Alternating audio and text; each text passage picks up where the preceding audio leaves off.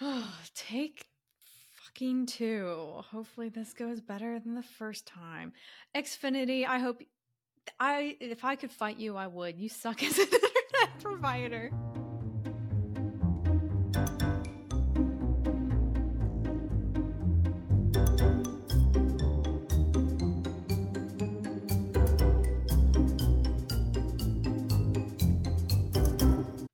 Anyway, so welcome to Unhinging Ourselves, a podcast where we read books with um, unhinged and weird characters. My name is Dominique. And I'm Scott. And we're this episode is a quick little bonus episode. Well, I don't want to say quick, but it's a bonus episode um, where we will be discussing four short stories from the collection of Edgar Allan Poe. Uh, I had the idea for this because I really wanted to do a bonus episode for October, and I've been eyeing this collection for a while. I bought that back in high school, like right after I like did we did our Poe um, section in English class, and I was so obsessed. Um, and then I asked Scott if he had ever done Poe in high school, and he said he hadn't. And since it's been almost a decade since I've even thought about Poe. I thought it might be fun to tell each other um, two stories each from this great American author. And um, yeah, I'm very excited. I I might Poe my pants. I've been holding on to that shitty little joke for the longest. Mm-hmm. Um, but yeah. I wish you would laugh on air because I'm hilarious. Uh, anyway, um, what? It feels weird to say all this again because I've already asked you this question, but what did you know about Poe before this episode and before I told you for about three minutes about Poe mm-hmm. about an hour ago? What did you know about him? Um, honestly, what cultural really... osmosis did you know about him? Yeah, n- not a lot. I knew um because he's always ref- referenced in terms of like like very dark subjects or kind of I guess gothic type subjects. Mm-hmm. Um you know, and and and kind of media that I have uh, consumed, and so I kind of knew generally some of the aspects to his work, but that was mm-hmm. really it. I knew like some of the names of the famous short stories or poems, but mm-hmm. other than that, not a lot. Um, yeah, really not much. Okay, well, I'll give you again and anyone listening a quick little rundown. This is just based on the introduction that was included in the beginning of this book. Um, so basically, he was born in Virginia, I'm pretty sure. Of course, I read it this morning. I still already forgot. I'd be a great student. Um, he was born in the United States, and he's regarded as like the inventor of American Gothic uh, fiction. And so he had a pretty sad childhood. His mom and dad died really young. Apparently, his dad was terrible, and I think he left them before he died. And then his mom died of tuberculosis. So him and his sister were shipped off to live with this um, couple who weren't able to have kids. And unfortunately, it doesn't seem like there was any like mistreatment, but they just weren't the warmest of people. So he had a pretty sad childhood. And then when he became an adult and got into writing, he was very successful. He wrote a lot of like he was like a literature critic. He wrote a lot of sto- like I mean this collection is a thousand pages long, so he's a very voracious writer. He had tons of short stories, one novel. I think he wrote a play, lots of poems, and then he also did like nonfiction work. Um, so he lived in Baltimore, Philadelphia, and New York and then eventually he returned to Baltimore where he died. And I don't know if he's still buried there because I know his body was moved. But during his career, again, he invented American Gothic fiction. Uh, he was very well regarded. The only issue, um, just so small, is that he was a raging alcoholic and was addicted to this substance that was basically like opium and morphine combined. And I, I think you drink it. I don't know. You, you could a little jungle juice. yeah it was just it was bad so he was um suffered pretty bad from addiction um and what's worse is when he died his ex-friend smeared his name and basically implied that the necrophilia and obsession with death and uh, being buried alive and all that other stuff maybe was not completely just inventions of his imagination and maybe he actually dabbled in a couple of those grosser things. So i don't know the introduction didn't explain why his ex-friend would do that but it basically sullied his name so badly that he was like forgotten about for like a long time. And then sometime in the 20th century he came back into favor. And he inspired a lot of people actually like sir arthur conan doyle who wrote um, how am i blanking on his name again? Sherlock Holmes. sherlock holmes. Author sherlock holmes credits uh, poe as one of his influences and the inventor of the modern detective novel or at least modern at that time. So i don't know but it's he died kind of disgraced almost because you know he was an alcoholic and kind of weird and sad and morbid. And then right after he died his work got disparaged. And then like a hundred years later people are like oh my god this guy's so good. So kind of sucks that that was the trajectory of his career but at least we have his work now to enjoy and learn from and it's so i enjoy it i was obsessed with him when we learned about him in high school um, so I'm glad we're revisiting a few of his stories now.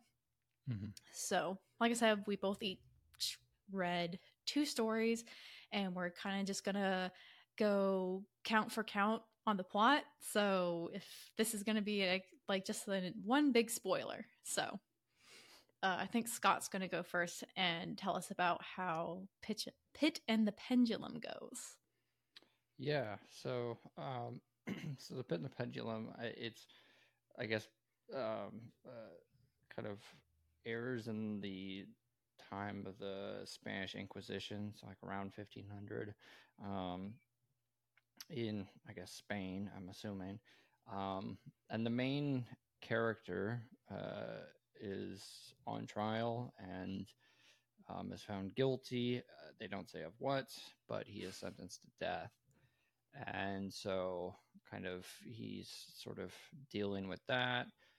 And he wakes up um, after kind of like a fever dream, I Is guess. it a of- first person account or is it told from a third person? so it's a it's a first person account, Okay, so Um, the narrator is the writing the story. right? Yeah. Okay. and um, so he basically wakes up down in this this pitch black pit um, and uh, assumes at first that he's in a tomb or like a like a coffin but kind of realizes that it's actually really just a cell um, he tries to figure out how big the cell is and while doing that he kind of like passes out um, and he wakes up and then he kind of gets a better idea of how big the cell is um, or at least that the cell is square and then while Mhm. he's kind of figuring out the dimensions he walks from one side to the other while he's doing that he uh, slips on like the floor was slippery or he tripped on his robe or something i'm not Mhm. sure and uh, nearly falls into this big pit in the floor that he didn't know it was there um, so a pit inside of the pit he's in and uh, you know he throws something down there to see how deep it is and figures out pretty quickly that if he had fallen into it then he certainly would have died um, so he kind of escaped death there um, but he kind of figures out how big the room is and then uh, he finds some How big is the room? Like s- size of I a jail think- cell? no it's a fairly big room Okay. um i think he said it's like 25 steps Okay, inside, so like, from one side to the other. maybe. So it's like a hundred steps from like all the way around because it's a big Okay. square. Um. Anyway, so it's it's a fairly big room. but it's it's dark. There's no light. yeah, right. it's Okay. like pitch black, so you can't see anything basically. And um, but he kind of stumbles upon a, a thing of water and and bread, I think, um, that was left for him, and he eats and drinks that, and then he passes out because, of course, it was drugged. And um, Did he have any like thoughts when he finds his food, or is he just like, "Thank God, I'm hungry"? I think that's basically what it is. It, Oh my he God. didn't really like, oh, they might have poisoned this. Um, yeah. Anyways, so he passes out and he wakes up and he is like strapped to this table thing on his back and he's like looking up at the ceiling.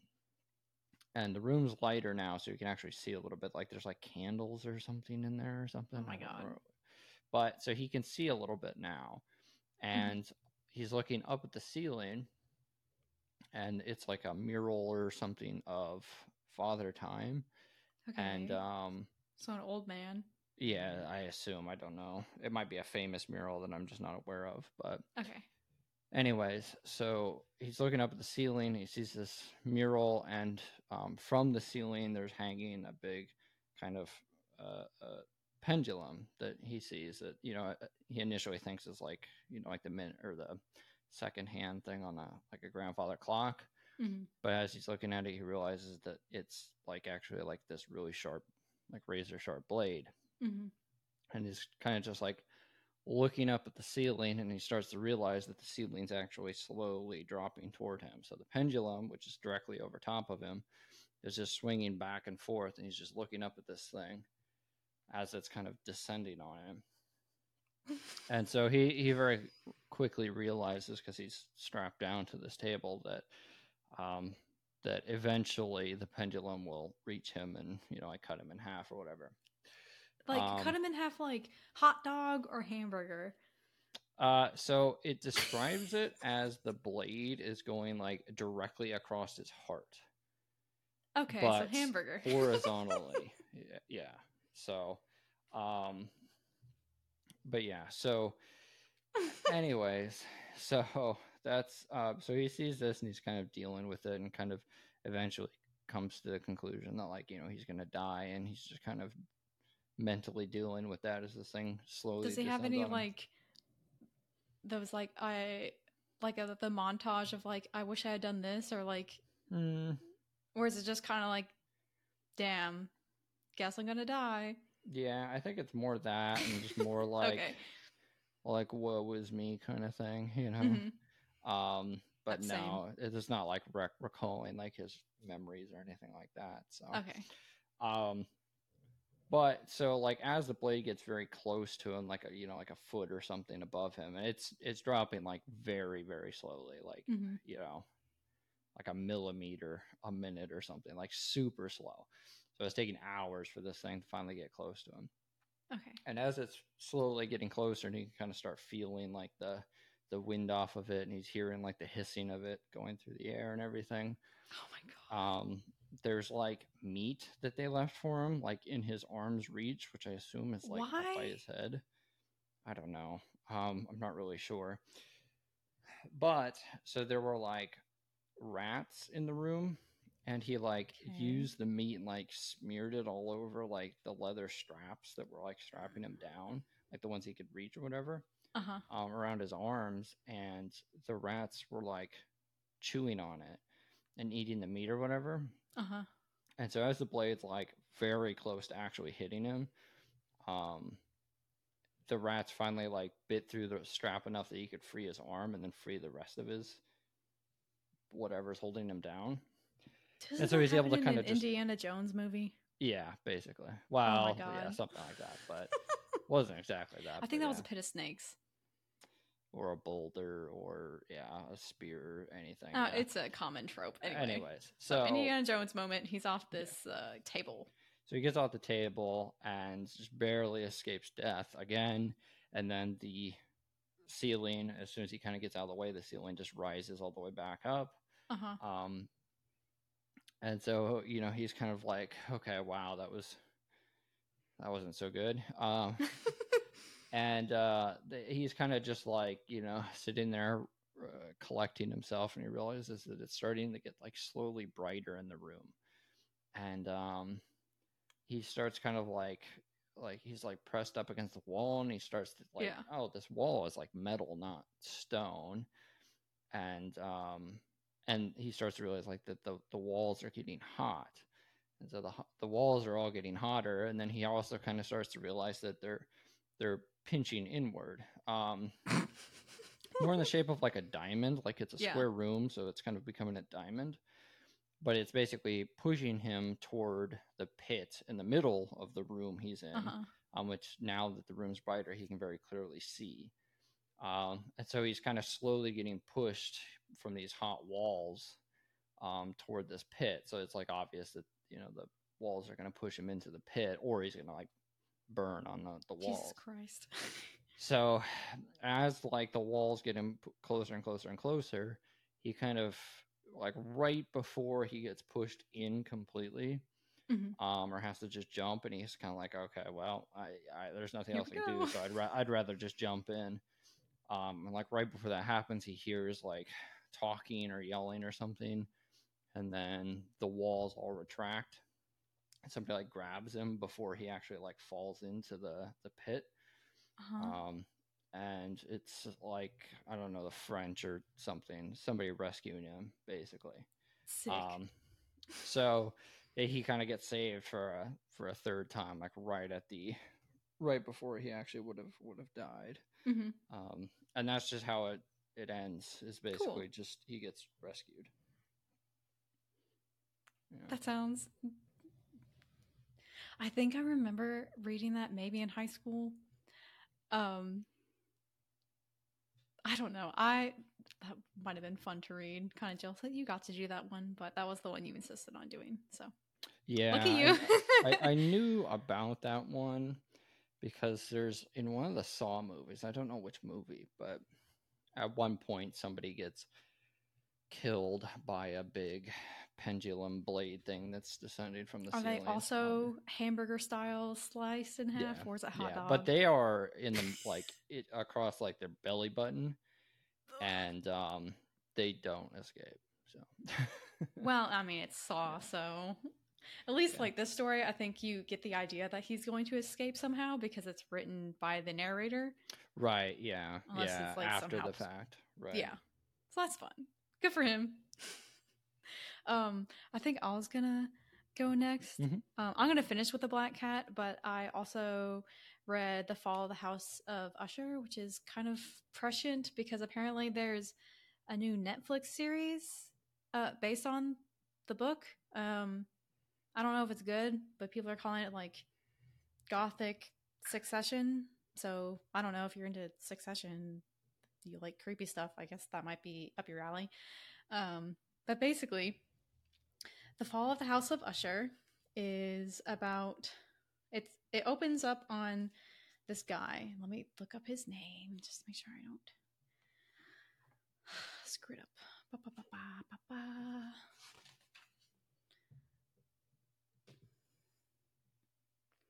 Actually, I don't really care about it. So say I'm not going to remember the names for I'm my not second one. Okay, so we have our narrator, and he got this letter from his buddy Usher. I also don't remember his name. I don't really care. I think it's like Robert or Roger. I don't care. But his friend's like, hey, uh, I'm like really stressed out. Uh, also, my sister's sick, maybe. But there's some there's some trouble a brewing in my house, and I need you to come um, to comfort me. I know we haven't spoken in a long time, but please come uh, please. So our neighbor is like, okay, well, I'll go see my old friend, see what's going on with him, because obviously he's not having a good time. So he shows up, and it's this big ma- mansion, this really old mansion, um, and it's described as the windows are the eyes. So it's very personified language. So it's this big old mansion, and it's in the middle of this like boggy swamp place.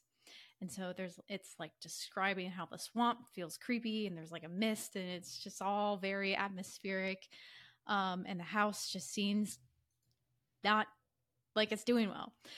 And it's not because he can see when he gets closer to the house that there's a crack starting from the foundation all the way up to the roof.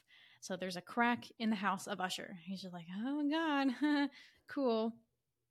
Also, there's mushrooms, and the way they're described are very creepy too. So you're just like, okay, uh, he's gonna go see his friend who he hasn't talked to in years, and potentially his sister is sick, or maybe they're both sick, and it's kind of like the whole the whole history of the like House of Usher is bad because basically the family tree is basically just straight down and it's neither confirmed nor denied by like literature critics that maybe there was a lot of incest in the Usher family line and nice.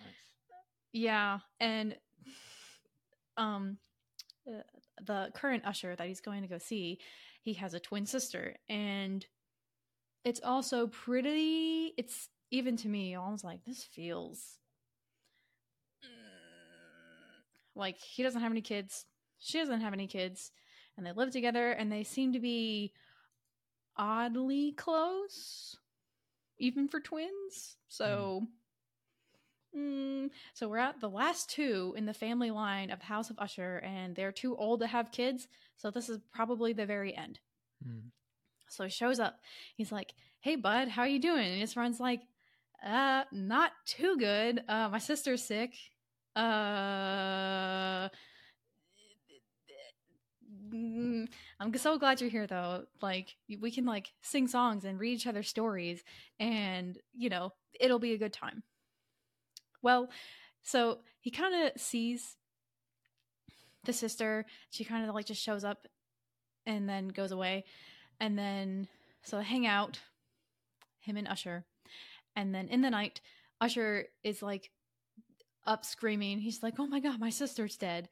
Ah, and, and like making a big racket. He's like, "Oh, okay. So what? What do we do now that your sister's dead? Um, do you want to like bury her?" He's like, "No, we can't bury her. I'm so terrified that we're going to bury her alive. We need to put her in the family crypt for at least two weeks so I can make sure that she's dead before mm-hmm. I put her in the ground." And our narrator's like, "Okay, cool. I mean." Th- you know, alive burials do happen. That that's fair. We can do that. So they they put her body into this like metal box thing and then slide her into a wall or keep her in this room. I don't know. So his friend is obviously distraught, Usher. And to cheer themselves up, uh, he has him read this kind of like creepy story. I don't know why that why that would cheer you up when your sister's mm-hmm. just died and you put her into a room in a metal coffin to make sure she's dead. I don't know, but this is what they decide to do. And so it seems like his friend has cheered up a bit. And so he starts reading the story.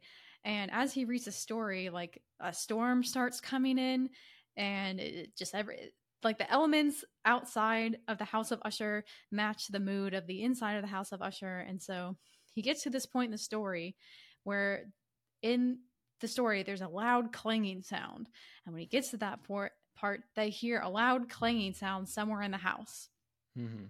he's like oh my god what could that possibly be? And he's like i'm sure it's nothing whatever. You know let's just this is an old house it could it makes sounds. Old houses mm-hmm. make loud clanging sounds. So they hang out for a while and then they go to bed. And then I think there's more clanging sounds. And the clanging sounds keep, keep getting louder and louder until they go both go investigate and they're just like, "Oh my god, what if it's what if it's my sister?" so they go down to the crypt and they see that the metal box is open and the loud clanging sound was actually her knocking the metal part of the coffin off.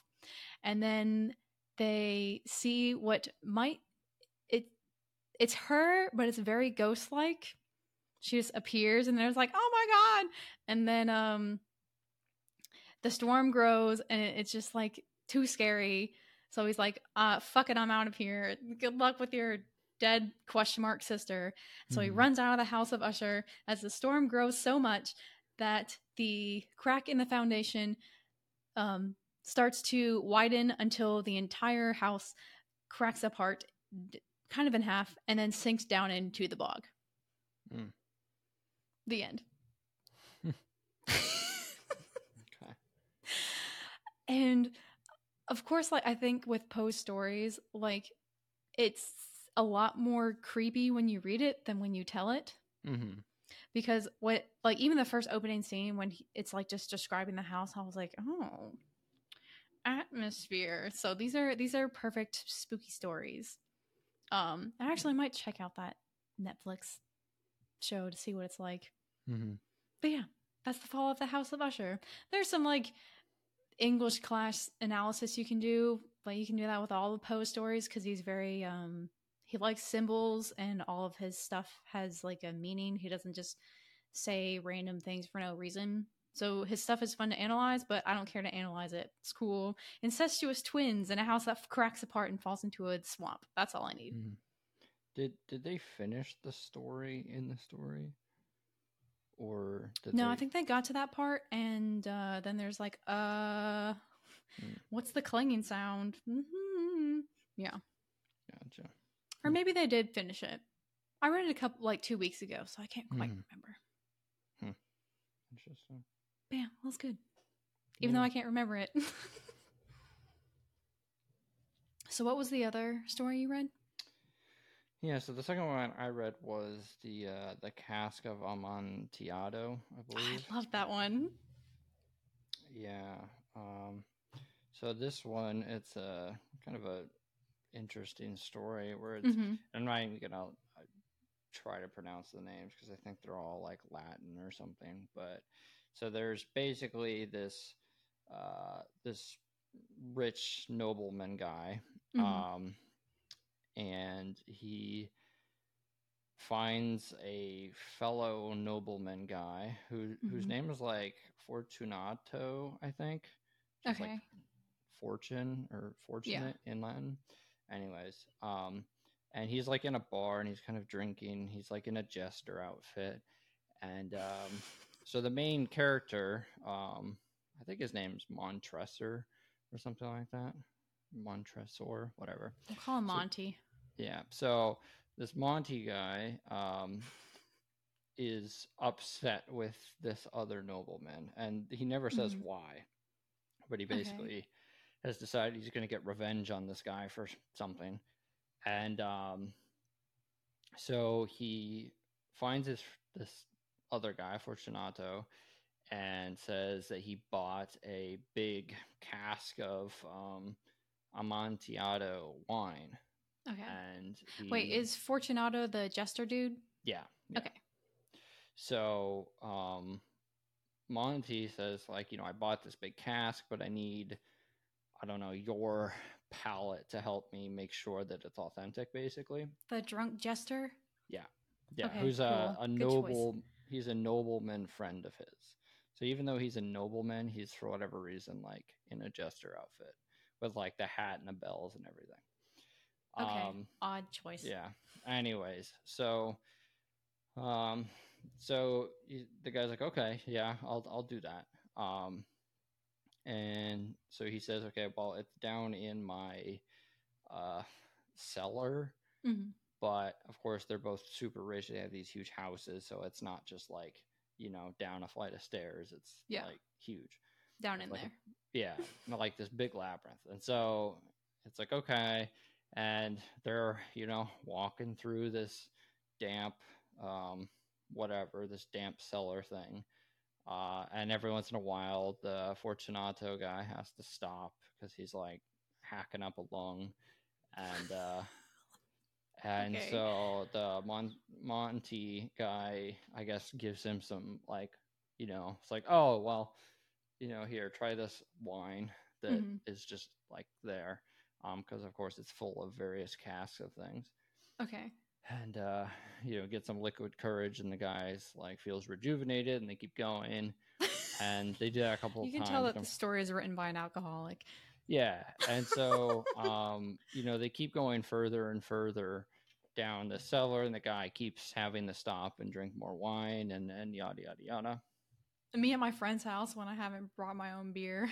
Yeah, So, um, so they finally get like there's at one point, and I couldn't really figure out the point of this, Mhm. but the Fortunato guy mentions that he's like a mason. He makes like the mason symbol or something. I don't know. And uh, well, that could mean that he's because there's like a, it's like the people that actually do like brickwork. No, no, no, no, but he's like, a, like no, he's a. Freemason. Yeah, he was a Freemason. Yeah, Why would you mention that? I don't know.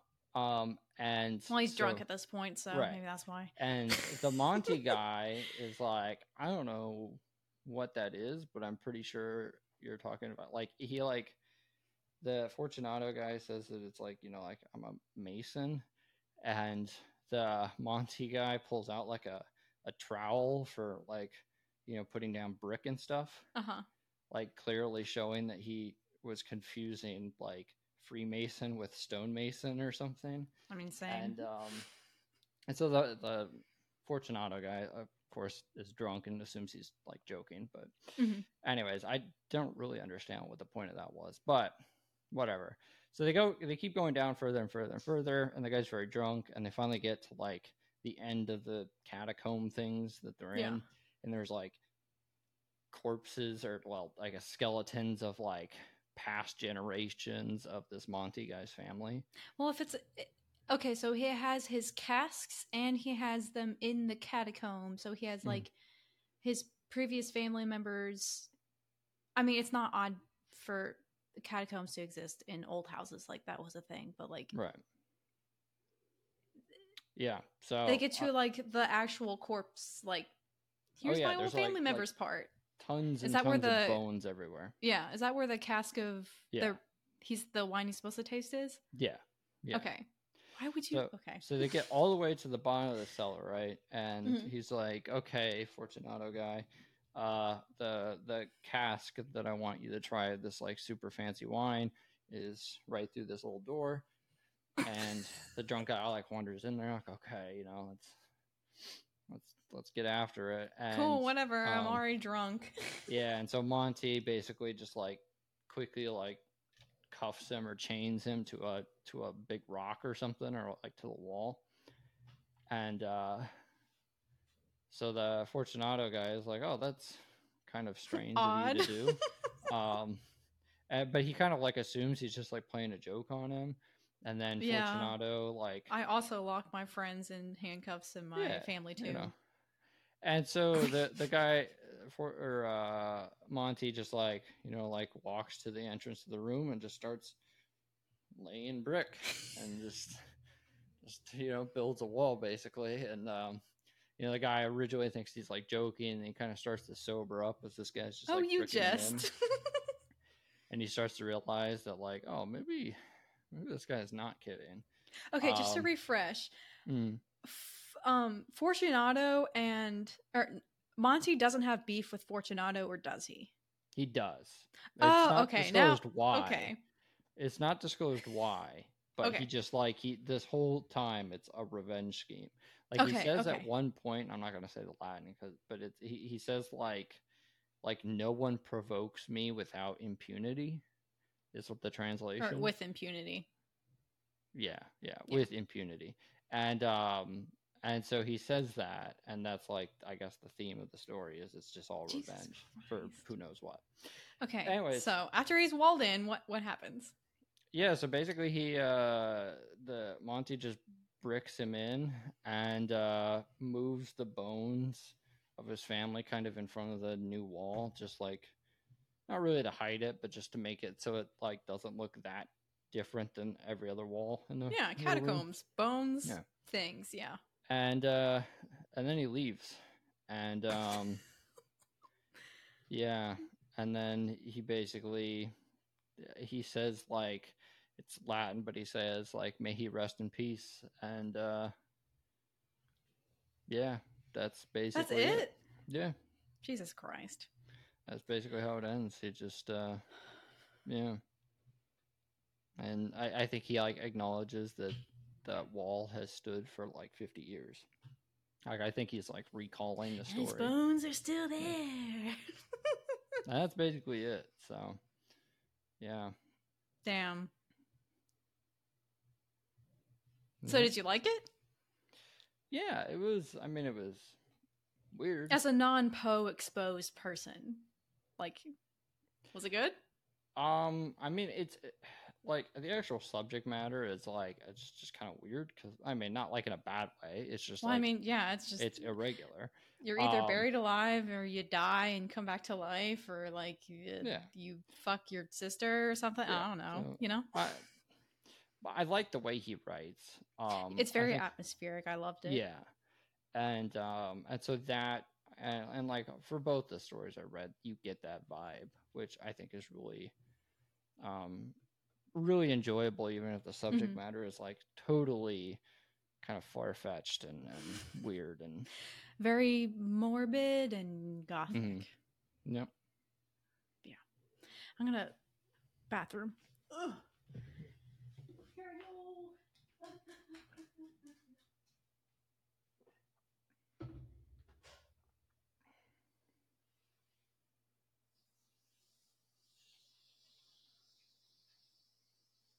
Go.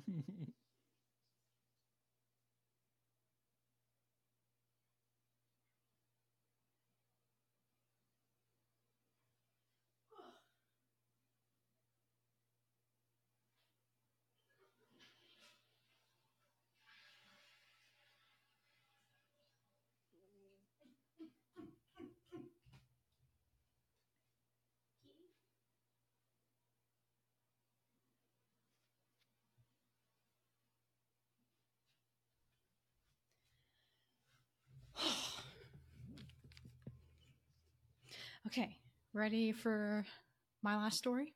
yeah. Okay, so I just read it this morning, so it's fresh in my mind, even though I'm pretty sure I already forgot the uh the the first character's name. Teehee. I love forgetting things. It's um the thing I'm best at. Blah blah blah.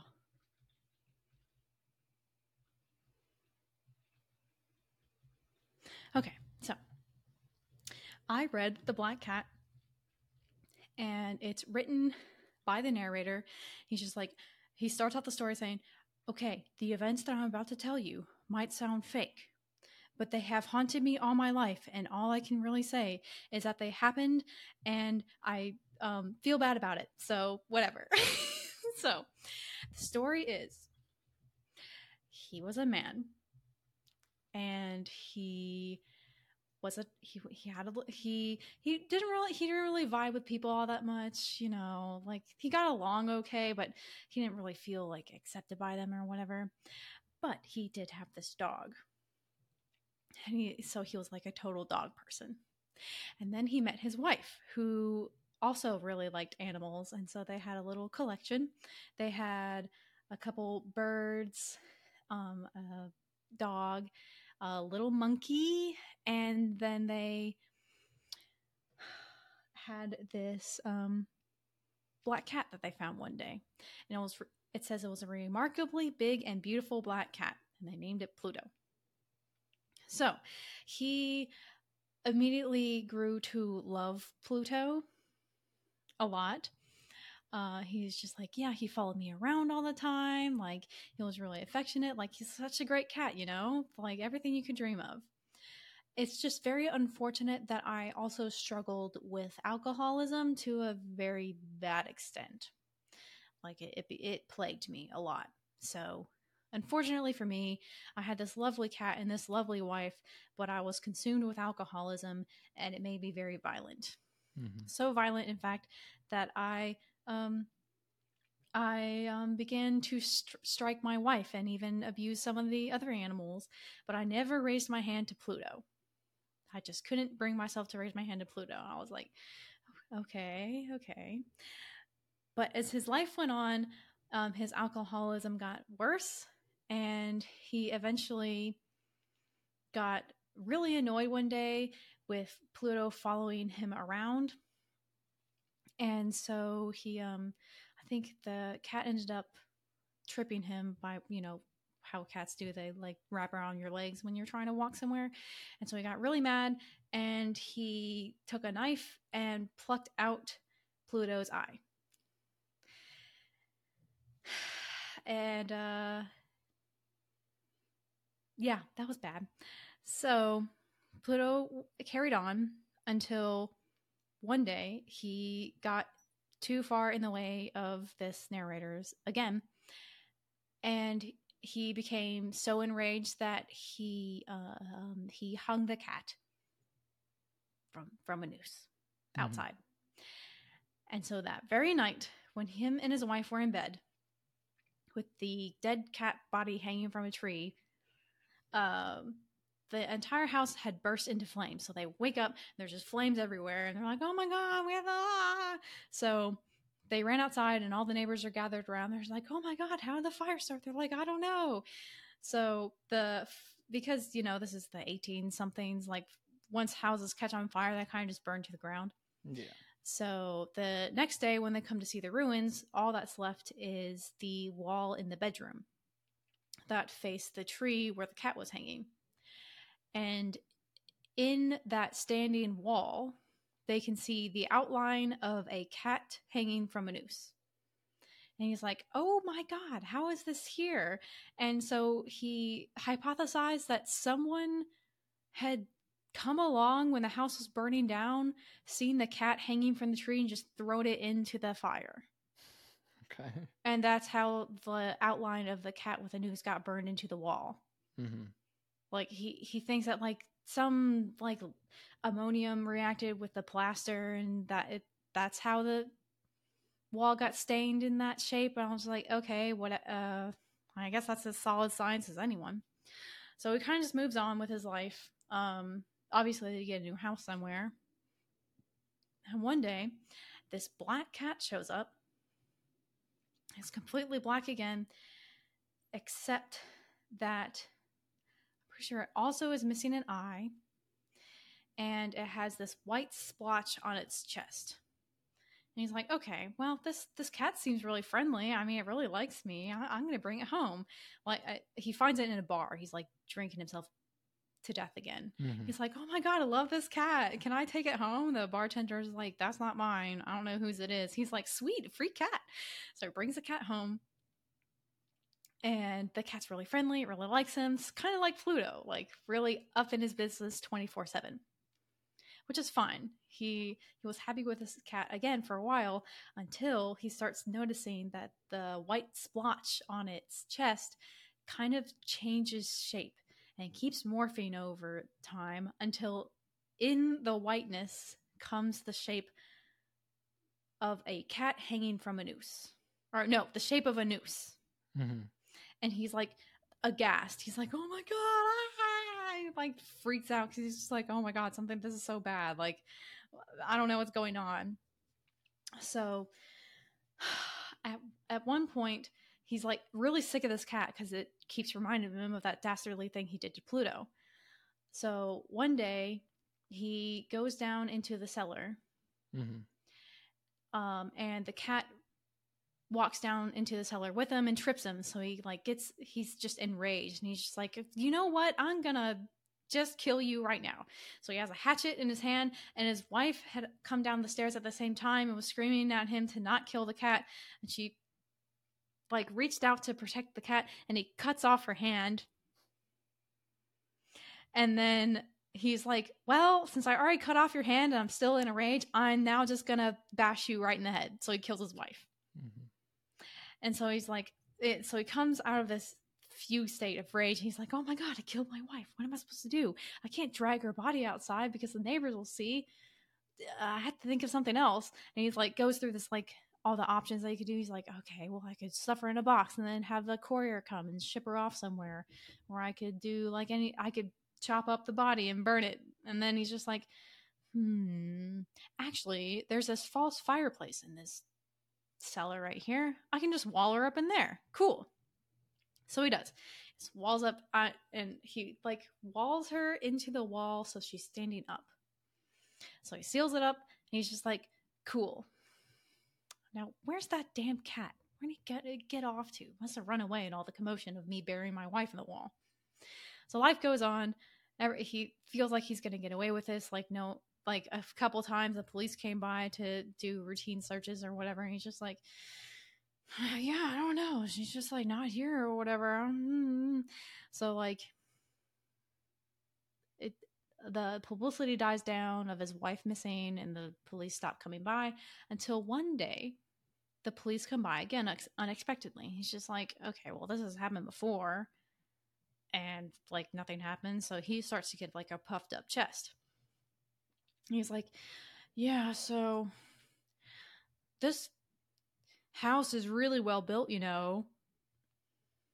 And the, they're just like, okay. And then they go down to the cellar. And again, he doesn't think he's going to get caught. He's just like, yeah, this, this house is built solid, like rock solid. And during his, um, his grandiosity, he picks up a cane and he knocks on right on the wall where he had buried his wife. And that is when they hear an inhuman yowling. he's like, What the fuck is happening? he's like, Oh my God. And all, all, the police look at each other. It's like, Okay, well, obviously we have to check out what's behind this wall. What does this man do? So they break through the wall where obviously they see the decaying body of his wife and on, sitting on the decaying on top of the decaying vertical body on the woman's head is the cat. The end. Nice. So he just like dry snitched on himself on accident. Yeah, pretty much. I think the the cat I it's kind of implied that like the cat got itself walled up into the wall mm-hmm. on purpose to like try and expose him. Mm. So yeah. I don't know, don't get drunk, beat your animals and then kill your wife and then put her in a wall. I think that's the moral. It's interesting though, because when did you say this took place? Uh, I mean, he was in the. I think he was in the early 1800s or late 1800s yeah. is when he was writing. So it's like it's interesting, man, because you would think that like the regularity at which somebody bonked their wife on the head with a hatchet in the 1800s is probably mm-hmm. pretty high that yeah but like, they didn't have a body and so you know like forensic science is kind of bunk even now so can no, you imagine I just, just... I, I mean like like he could have probably just like you know he was like worried about the neighbor scene or whatever you know, I kind like, of thought about that too because I'm just like, you're assuming that one of your neighbors came by when your house was burning down and flung your dead cat into the house. So I doubt mm. that they would really care about your wife. Yeah. But again, he's kind of an alcoholic, so maybe he wasn't thinking so clearly. Yeah, maybe not. I don't know. It's weird. But yeah, that is the black cat.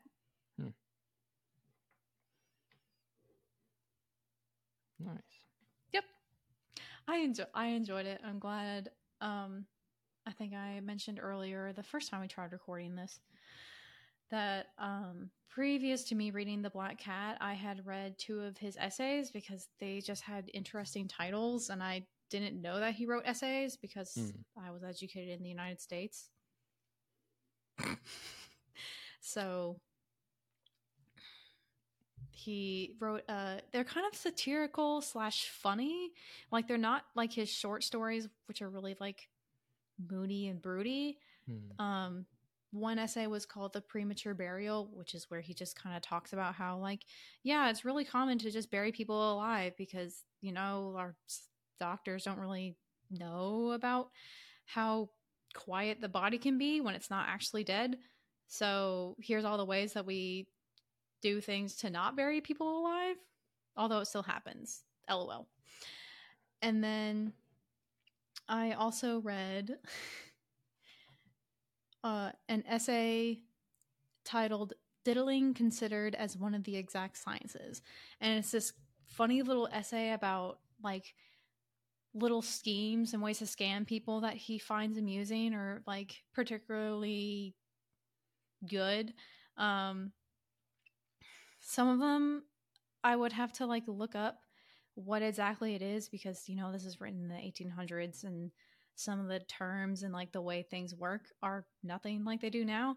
But the one that is still happens today is he's like, okay, so say there's like a big festival or whatever and it's across the river.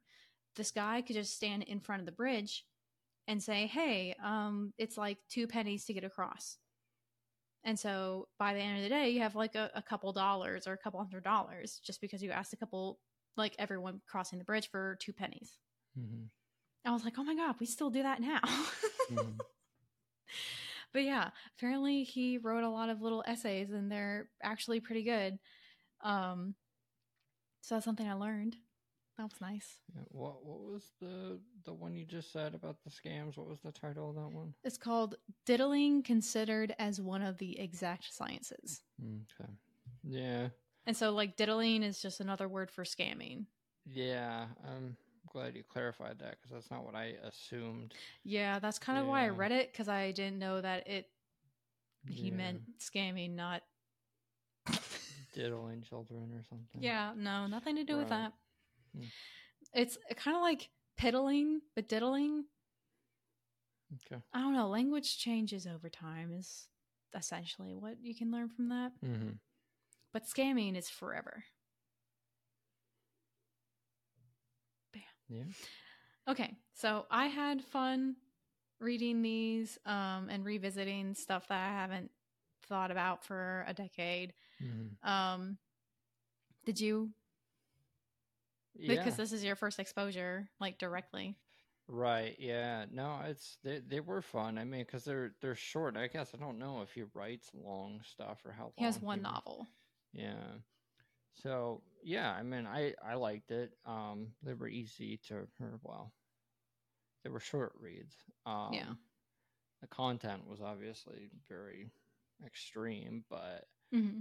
I think the way he writes is fantastic, and so yeah. it's really nice to read.